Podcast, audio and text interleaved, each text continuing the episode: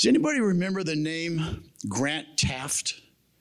He was a head football coach for Baylor University back a handful of decades ago. He, uh, they were always knocking on the door. I think they got a national championship in there.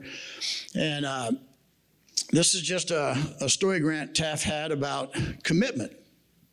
When you're committed to something, we talked about the first night, what does that mean in your behavior? So Grant had had a, I think like a, an eight and two or a ten and two season. Uh, they're in the recruiting time. Those guys, those college coaches, I mean, they make hundreds of thousands now, millions of dollars, but they're they're they're just slaves, man. They just work their tail off all the time. And so Grant Teaff had one of his supporters call him up, a big rancher that was out of town a ways, and said, You know, coach, said, I want you to come up. It's deer season. Come up and do a little deer hunting, get a break, you know, kind of enjoy the time when you're up here. Get out and walk around, you know, it's gonna it's gonna refresh you for what you're going through right now. And coach was like, oh man, there's I just don't see how I can do that. Well, one of his assistants was there listening to this, and after they hung up, the assistant said, Coach, I'm going to be at your house at 5:30 on Saturday morning. No, we can't. I got to make some. No, I'm going to be at your house at 5:30 on Saturday morning. I'm picking you up. We're going to drive up there and go hunting for the day. So Teaff kind of gives him a hard time and stuff, and finally like, okay. So Saturday morning comes, the assistant coach shows up at the coach's house in his station wagon. Some of you don't know what that is, but it's like a long car. so he shows up in his station wagon. They get in, they drive through town, you know, they go to a 7-Eleven, get a cup of coffee, and they're heading out in the low hills there in Texas. And they're driving around, and uh, they get to the dirt road, and they turn off, and it's like three or four miles on this dirt road down to this ranch house. This guy's got a spread. So they're drinking their coffee and kind of talking, and sun's, you know, not quite up. They're going to go out, and the guy's probably got a stand for him or something. I don't know the hunting details of the story. But they get there and uh, they pull up in front of the house, and coach gets out, and there's a bunch of crowds around there and stuff. And he, he says, Let me run in and check in with the guy. You know, he'll tell us where we're heading to. So Grant Teaff goes in and he walks in the house, and the guy's wife's in there and, you know, gives, wants him to, offers him coffee again. And the guy says, Coach said, You've had such a great season. I said, we are so proud of the school and, you know, good record. You know, I, I want to help a little more this year on your recruiting, you know, getting some guys here and, you know, putting some more money that direction and stuff. And just goes on and on. And Tess like, oh my gosh, you know. So he's feeling like, okay, that's enough good stuff about me. And so finally says, okay, you know, where we, you know, where do you want us to head to? And he tells him where to drive out to a, a big old oak tree with a rock next to it and turn off and go down. And there's a, a pile of, a, a hill with rocks on. I mean, sit up there and the deer will walk by underneath you. So Teaff walks out and he heads out to the car and he walks up to the side of the station wagon and he just puts his hand on top, puts his head down. The assistant coach goes, Hey, coach. He goes, Yeah, just give me a minute. Assistant coach steps out of the car and he goes, Coach, what's going on? He goes, Man, he goes, This, this was terrible. Assistant coach goes, What happened? He goes, I went in there and that guy said, We were one of the worst teams he's ever seen this year. He, he, he's so embarrassed by the fact that we didn't win our other games. He's just, he doesn't know if he's going to quit supporting us. He, I, I'm, oh, sorry, I left a part out. God, Grant Teaff's in the house before he comes back out. And the guy says to him, he says, Hey, coach, he goes, Our family, we've had, see that old mule out there? So we've had that mule for 26 years. I grew up with my kids. We got to put him down. Nobody in the family can do it. Can can you do that for me? And he's like, Oh, no way. He goes, Coach, you'd be doing me a great favor. So then he walks out to the car, acts like he's mad. Sister coach gets out of the car and he says, What, coach? He goes, Guy, he goes, that guy was just riding our program in the dirt. He goes, Man. He opens up at the back of the car and goes, God, that guy ticks me off so much, I'm gonna shoot his mule. Pulls his gun out, boom, and he shoots the mule, drops dead right there. Well, Teaff's laughing to himself. He can't turn around right away. Then all of a sudden he hears boom, boom. And he goes, the guy, his assistant coach goes, Come on, coach, let's go. I got two of his cattle.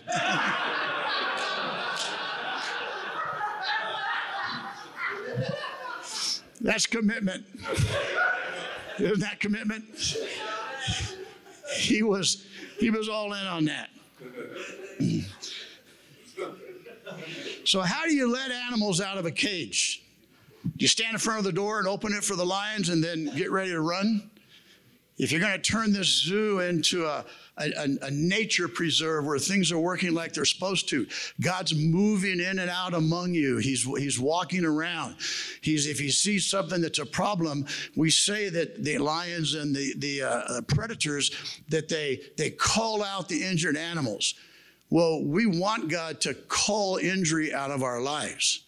We want Him to call the things out of our lives that we don't want there, but we stick them in a private cage. And we maybe don't visit them very often, but we click on it once in a while, or we stop by there once in a while, or we use the card for something once in a while.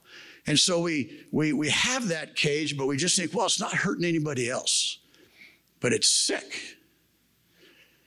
So how do you do something like that? Do you just do you let them all go? Do you send in your assistant, your assistant coach, and go, hey, go open all those cage doors over there, will you? and run like a wild man when you're done.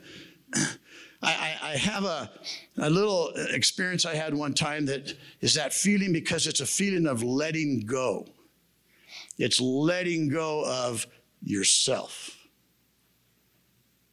Because if you're going to let God be the keeper of the natural preserve, guess what part you play in it? You're just one of the animals. You're not in charge anymore. When I was, uh, like I mentioned, I was in Vietnam. I was in the 1st Marine Air Wing for four months. when I got there, we were in Da Nang, out kind of by this place called China Beach. There was a movie about it, a TV show that, about that. Uh, Marble Mountain was up a little ways away from there. And so we were loading our helicopter squadron, 1960. 70. Yeah, 1970. And so we were packing it up and it was going to ship to Iwakuni, Japan. So after I was there four months, around the last week of August, we loaded all the stuff on the USS Durham, a huge transport ship. And uh, it was a naval ship. And so there were about 350 of us Marines that got on the ship, and it was about a four or five day trip going up there. And we all got assigned to jobs. You know, we, I mean, while we're there, some guys worked in the mess hall, some guys worked, you know, swabbing decks, other guys were sand. I mean, they just put us to work. Well, I got sent down to the commissary. My job was to get the food and put it in the elevators and shoot it up to the cooks. So the guy that worked there asked me what my rank was, and I was what was called a lance corporal at that time. I was an E3. And he goes, Oh, no, this is, wait, no, I'm sorry. I was a corporal at that time. Yeah, I'd been in about a year, not quite a year and a half. I was a corporal, and I was an E4. And he goes, Oh, no, this job's for an E3. And in the Marine Corps, if, if you're an E9 and someone tells you to do something, you do it. You don't say, well, no. and I'm like, no, no, no. I mean, I'll, I'll do this. The guy goes, no, I can't let you do that. I said, this is a position for an E3. I go, well, what do I do? He goes, whatever you want. Hang around, go up on the deck, look around. So I had to go report in every day and go back when it was time was through and, and go out. But on the back of this transport thing was this great big helicopter pad.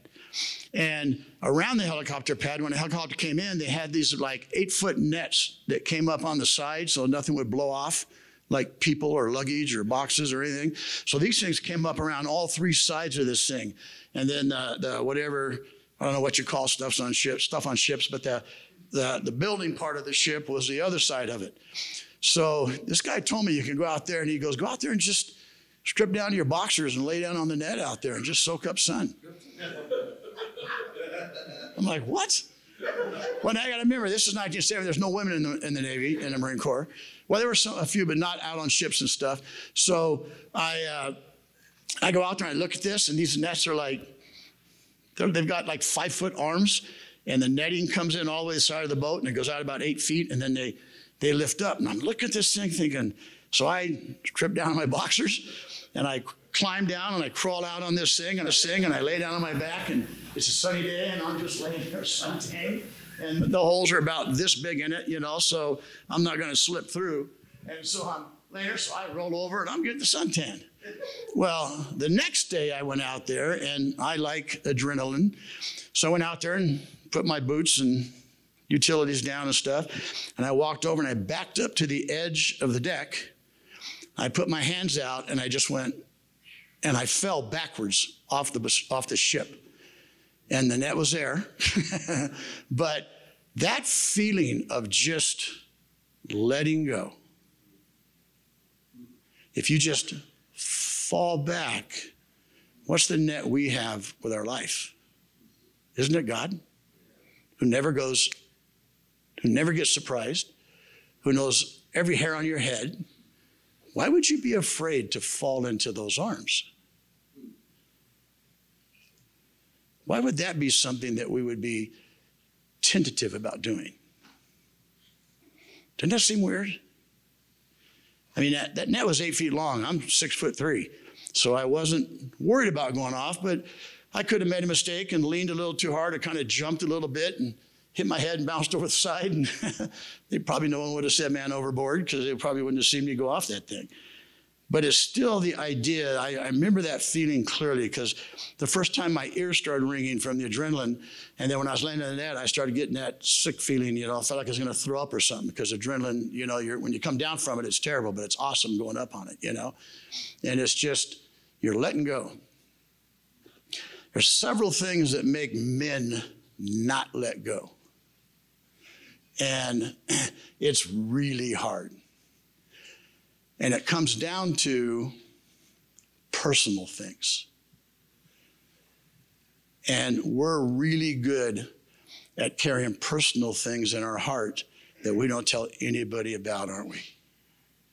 I can become frustrated with my wife and she'll never know it. I can be upset about something and I can hide it. We're good at keeping those things inside of us.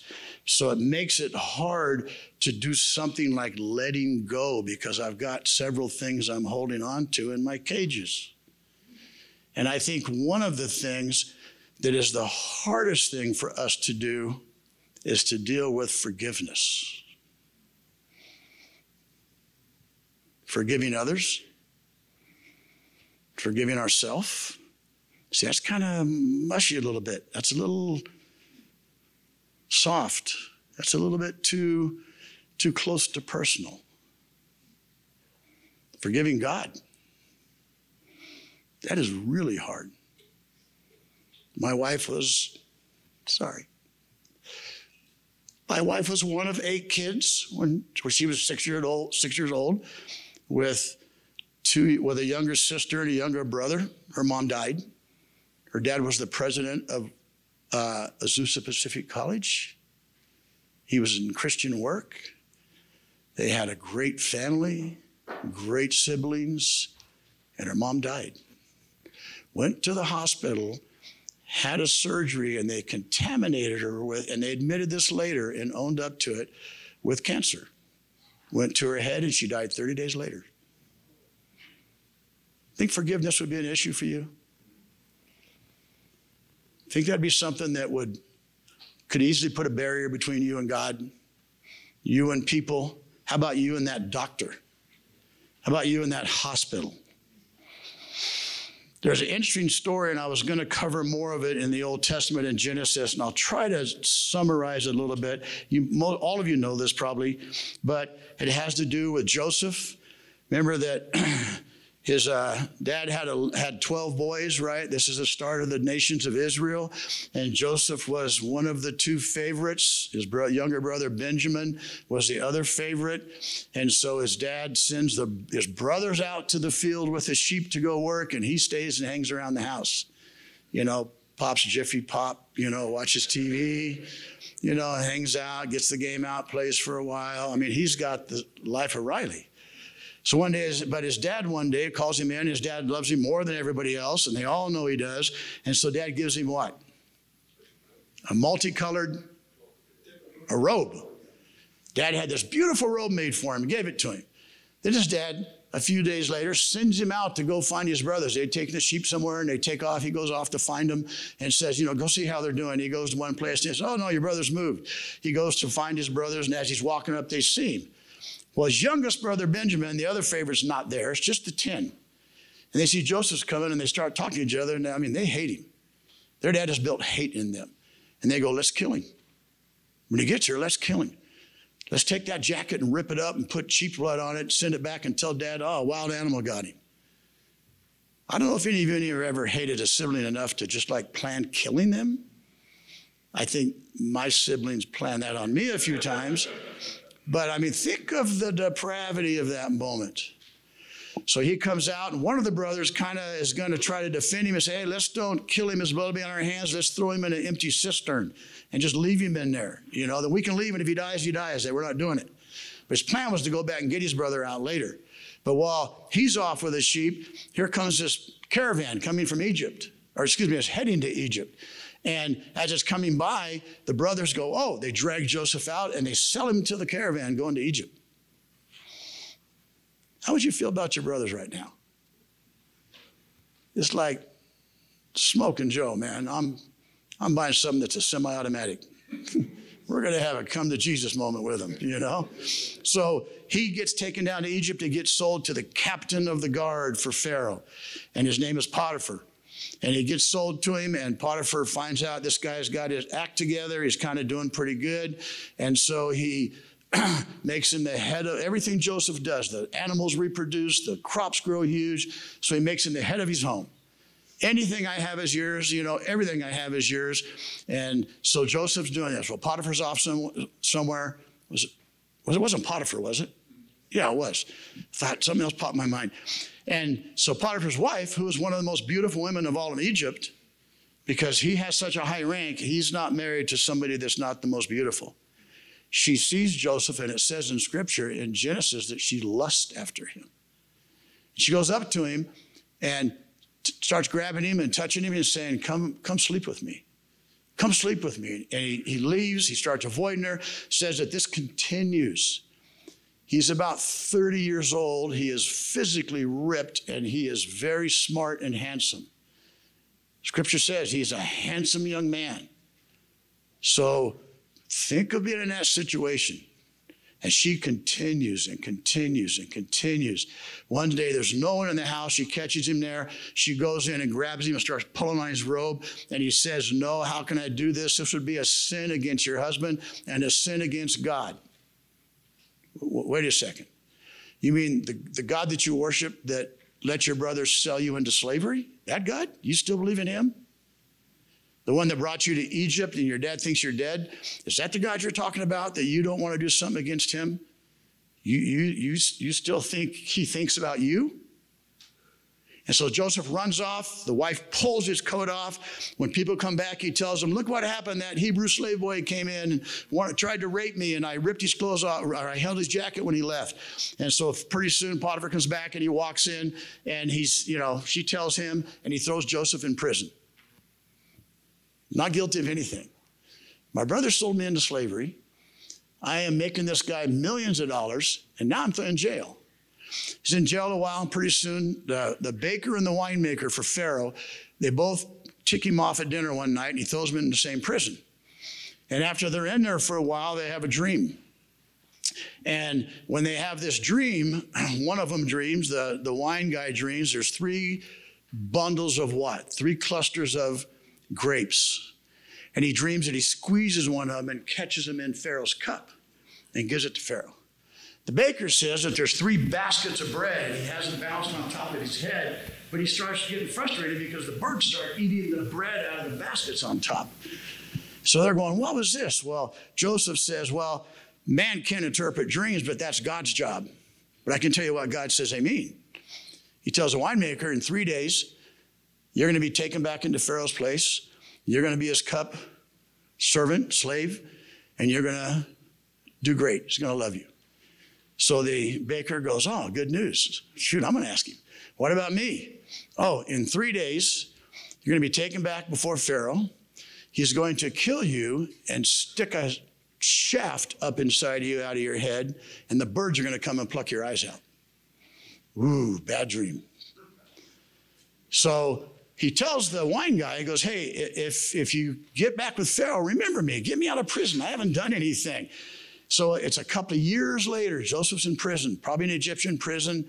They weren't going to school. They weren't getting their GED. They weren't watching TV. They weren't getting conjugal visits, you know, and all these things weren't happening. And so after two years, Pharaoh has a couple of dreams. and I'm trying to crush this through. And one of them, he said that there's these seven cows come out of the Nile, and they're big, fat, healthy cows. And then right after that, these seven skinny, gnarly little cows come out. And he looks at them, and then the seven skinny, gnarly cows eat the seven big, fat cows. And after that, there's this this, this plant of wheat, and there's seven huge heads of wheat on this plant.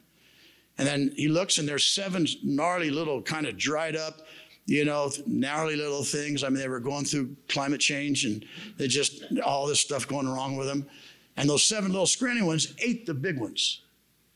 So Pharaoh calls these wise men in. They come in. Nobody can figure it out.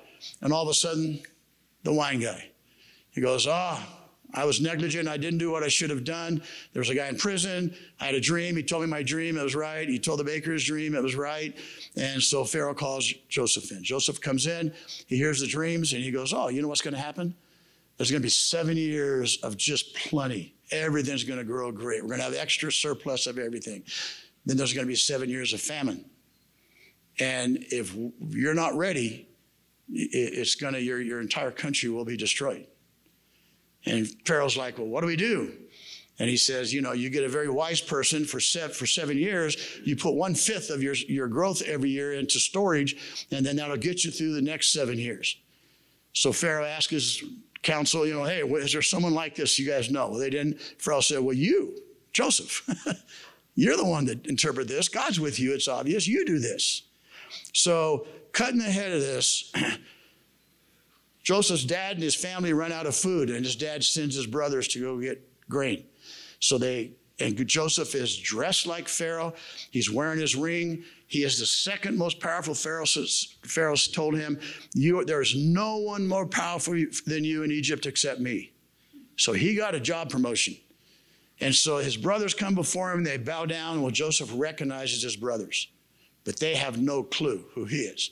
Head shaved, hair back here, wearing gold and aren't, you know, all this stuff he has, fine silk and all these things he's got on. They have no clue who he is. They speak Hebrew, so he's speaking to them through a translator. He speaks Hebrew, but he has a translator translating Hebrew for him. He speaks Egyptian. And he talks to him and they tell him what happened. He says, You guys here, he, and he says, You guys are spies. And they go, No, we're not. He goes, Yes, you are. You're spies. No, we're not. He says, Well, then one of you go back and tell your father and bring your little brother, and I'm going to keep the other nine here. And if you don't come back, I'll kill them because I know you're spies. If you come back with your little brother, I'll know because that was Joseph's little brother, same mother. So then he has three days, he throws him in jail, and then he pulls him back out and says, I'll keep one of you here, and the other nine of you go back and bring that little brother of your old man, your dad. So they go back, they tell their dad everything's happening. What happens is they don't do anything. They don't come back till they run out of food again. So they left another brother there that they didn't know what was going to happen. So the other brother's still waiting there, and so then he sends them, and now they go back and they take the little brother. They take Benjamin. And when they get back in front of Joseph and they're talk to him, he sees them, he recognizes them, he knows who they are, and he says, okay, he sells stuff. He goes in and has just, he's emotional about it. And then he tells his slaves, he said, now pack up their bags. And whenever they leave, put all their money back in their bags. And on that younger brother, he says, put my goblet in his bag. And then they leave. And just a short time later, he tells his soldiers, go out and stop those guys and arrest them for stealing from me. So they go out and they catch them, and the brothers are going, We're not spies, we're not cheating, we're not stealing. They go through all this stuff, and they said, Search our bags, and if you find it and somebody, take it and kill them, you know? And so they go through from the oldest, get all the way down to Benjamin the youngest, whoop, there's the goblet. So this story is like bizarre. It's convoluted. They take him back. The other brothers all go back and say, kill all of us and let him go home. My dad will die if they don't, if he doesn't see him again. And it comes down to, to me, an amazing thing. Joseph is talking to him. He kicks all of his attendants out of his presence with his brothers. He wept so loudly the Egyptians could hear him, and word of it quickly carried to Pharaoh's palace.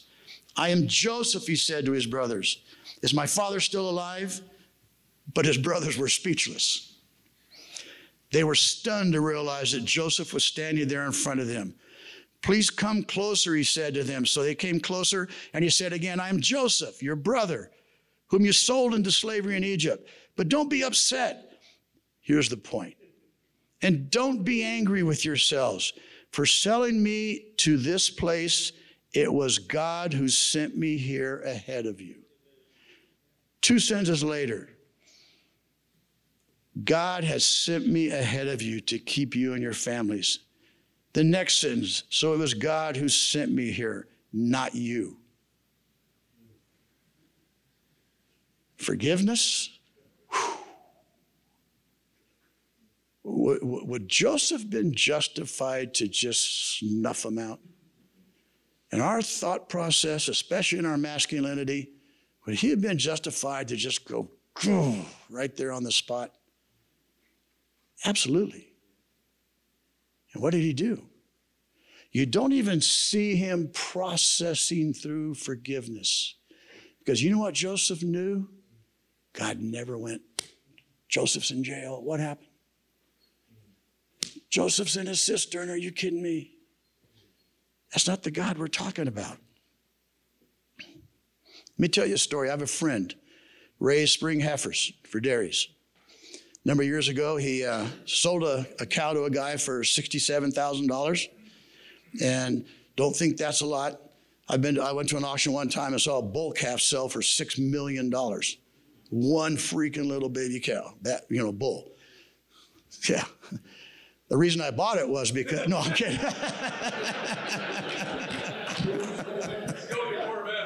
yeah, yeah. So I could, yeah. so, anyway, so my buddy takes this cow, a guy buys it. He takes it over to him, gives it to him, and then he doesn't get paid. And he doesn't get paid. And he's kind of waiting, and one day he's down. It's been a couple of months, and he's kind of not starting to get ticked off. This guy owes me, that's a fair amount of money. You know, my buddy had a lot more than that, but it was a fair amount of money. And then he's down at Bravo Farms there on 99. He's having lunch one day, and the guy comes driving in in a brand new truck. So my buddy's been processing this, and he's a Christian. He's been processing this for the last couple of months. And he's sitting there, and the guy comes in and eats, and they talk, and they're all sitting, all the buddies sitting around with the dairy farmers, and the guy gets up and leaves. My buddy gets up and walks out to his truck. Walks up to the window, the guy puts the window down. My buddy says, I want to ask you to forgive me for my attitude towards you. What? This guy stole $67,000 from him. And he went up to that window and said, I want to ask you to forgive me for my attitude I've had towards you. Is that out of your wheelhouse a little bit? I had a roommate in college named Bob. I won't say the other guy's name, but I'll tell you Bob's name. Thank God, jerk. No. we were in the jock dorms at Cal Poly together for a while, and then uh, my th- third year there, we moved out to Morro Bay and rented a house. Well, Bob and I wrestled, so we went into school every day, and then we'd stay for practice, and we'd come home. Well, Bob was a consumer. I mean, that guy would eat my food in the refrigerator all the time, and he was my weight class. He could go the weight class up. I weighed about 190 to 195 all the time. He weighed 240 in the off season, but he wrestled about 190, 177. So he'd lose 40, 45 pounds every season. And so, so that need to say, I mean, he could beat the tar out of me. so I didn't have that option. But he'd wear my clothes, he'd wear my t-shirts. I mean, one time I go in and he had been wearing my boxers. Who wears another man's boxers, you know, even though they were clean? I had a 1966 El Camino. He drove my El Camino to school. He would take it and not tell me. I'd go out and I'm like, where's my car? Oh, Bob, no cell phones. He's in San Luis Obispo. One day he brought it home and ran out of gas between San Luis and Morro Bay. We're living in Morro Bay. Left my car. He comes home, got a ride. His Hitchhike comes in. I go, Whit, where's, where's, the, where's my car? He goes, ran out of gas. And I will get the gas tank. He goes, it's your freaking car. You go get it. Wow. Well, one of the other guys in the house, name was John. And John was kind of a spiritual leader for us. I recently had, about six, seven months ago, the privilege of going down to Yucaipa and moving him to Visalia. His wife passed. He's 75 years old, has no kids, only one half brother lives in Florida, no family, so we moved him up here, living by himself, but he comes to all our family things. All my kids call him Uncle John. He's a great guy. So I'm complaining to John, man, this fires me up. I was a Christian, Bob was, John was, we went to Campus Crusade. So I'm just, I'm, I'm just ripping on this thing. And John's sitting at this picnic table we had in the house, and he's sitting listening to me, and he said, uh, You know what you need to do? And I'm just like, oh my gosh, kill him. You know, I can, I, I can't beat him, but I can maybe kill him in his sleep, you know. One night, I was snoring. Bob hit me so hard with a pillow, he knocked me unconscious. I bounced on the bed and I don't remember anything for a while. And then I kind of, I mean, this guy was gnarly, dude. He was like horrible. And John looks at me and said, You know what? You need to ask him to forgive you for your attitude. I was like, What? Well, I was, I was raging at him. Am I responsible for him or for me? Was I in charge of his behavior or in charge of my behavior? Was Gail responsible for that guy stealing that? Who I said his name? For stealing that cow? Or was he responsible for his attitude towards that guy? So Bob came home. It was against every grain in my body. Walked in the house, and he's, he's a rough, gruff guy. And he came in, and I said, Hey, Whit. He goes, Yeah. Going on his way to get my hamburger. And he says, I go, Hey, Whit, I want you to forgive me for my attitude. Yeah, whatever. Goes and gets my hamburger, cooks it up. We can spend the night, you know, that evening. Next day, same thing. I'm just raging. Carvel goes, You know what? He goes, You need to ask him to forgive you for your attitude. I did that every day for over two weeks. I would get in a rage. And he would come home, and John would talk to me and pray with me. And then he'd come in the house, and I'd say, Hey, Whit, sorry, man, I've had a bad attitude about you again. Yeah, whatever. But after a couple of weeks, the situation began to change. Who do you think was changing? Me. God was working on my heart in that relationship. Bob changed some, maybe. I don't even know if that, because I don't, that never became important. And we're still great friends today. We talk two or three times a week. But who was I responsible for? Who are you responsible for?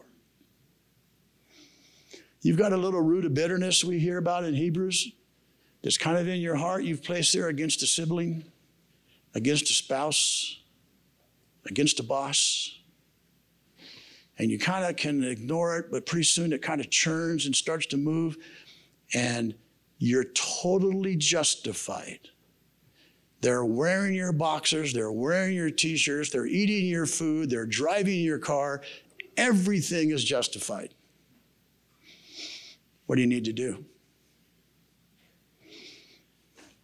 I've, I've eaten this crow pie several times with my wife.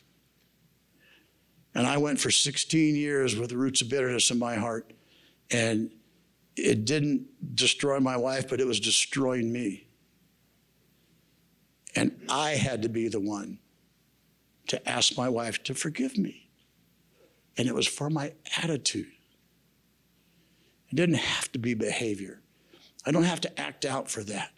Because what's more important to us, our spirit, our attitude, or our physical movement? It's our spirit and our attitude. And for us to draw close to God, it's hard when we're growing this little garden of roots of bitterness in us towards people that we have around us. And maybe someone's sitting in this room with you. They did something that really upset you.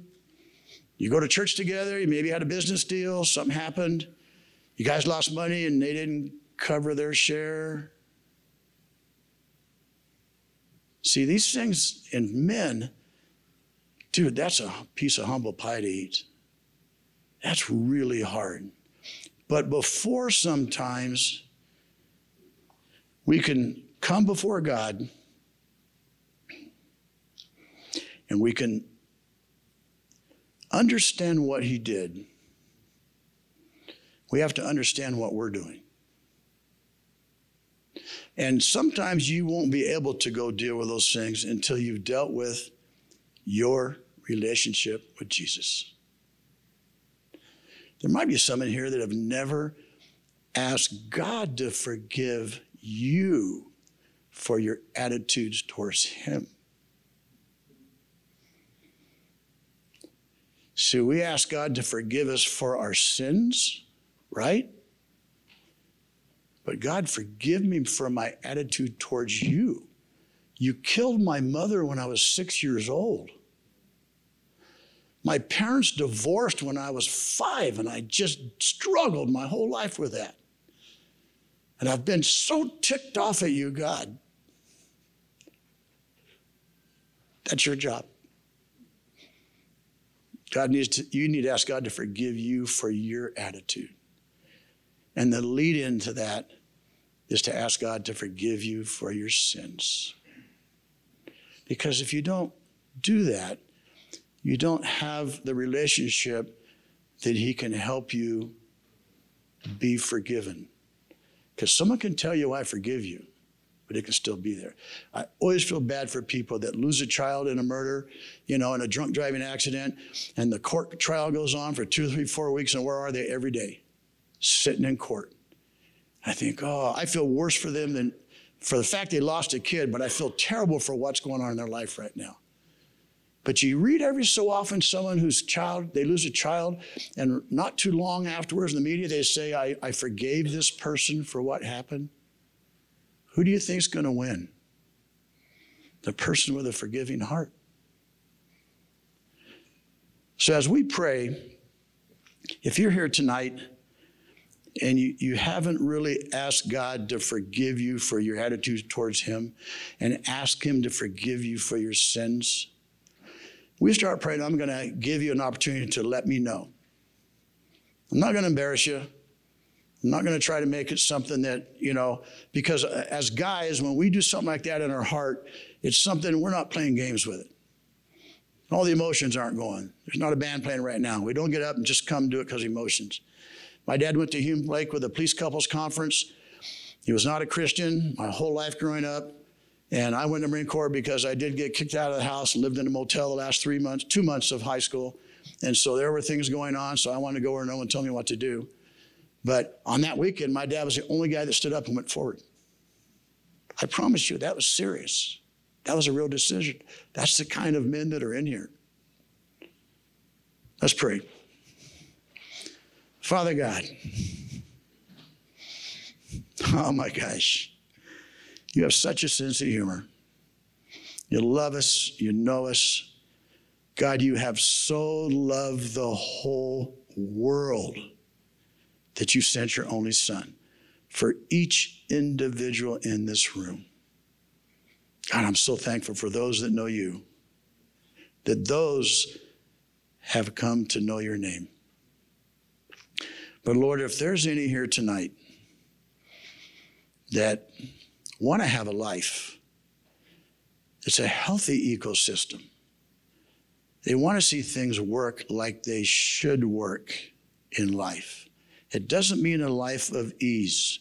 It doesn't mean a life of no problems, but it means a life that there's a God of the universe that walks with us during every problem we have. And a God who turns all things together for good to those who know him and are called by him. With our heads bowed, if you're here tonight and you haven't made that initial decision, you haven't asked God to forgive you for your sins and to forgive you for your attitude, would you just look up at me? Don't anybody else look around? Thank you. Thank you. Thank you. Thanks. Oh, Lord. There's a rock band playing in heaven right now. There are angels just yodeling at the top of their lungs. You are so excited. I don't know how you do it, God, but somehow in this moment you have written several more names in the book of life. When we fall to the ground and our heart stops, God, we can have no fear. We can be excited sad for what we're leaving, but so excited for where we're going. Father, thank you that your spirit moves among us. Your spirit is in us. You never leave us, you never forsake us. There's nothing you're going to put in front of us that we can't do with you. Lord, help us get out of the way. Help us open our arms and just lean off the side of the ship and fall into your arms. And Lord, help us keep it simple. For those of us that need to go home,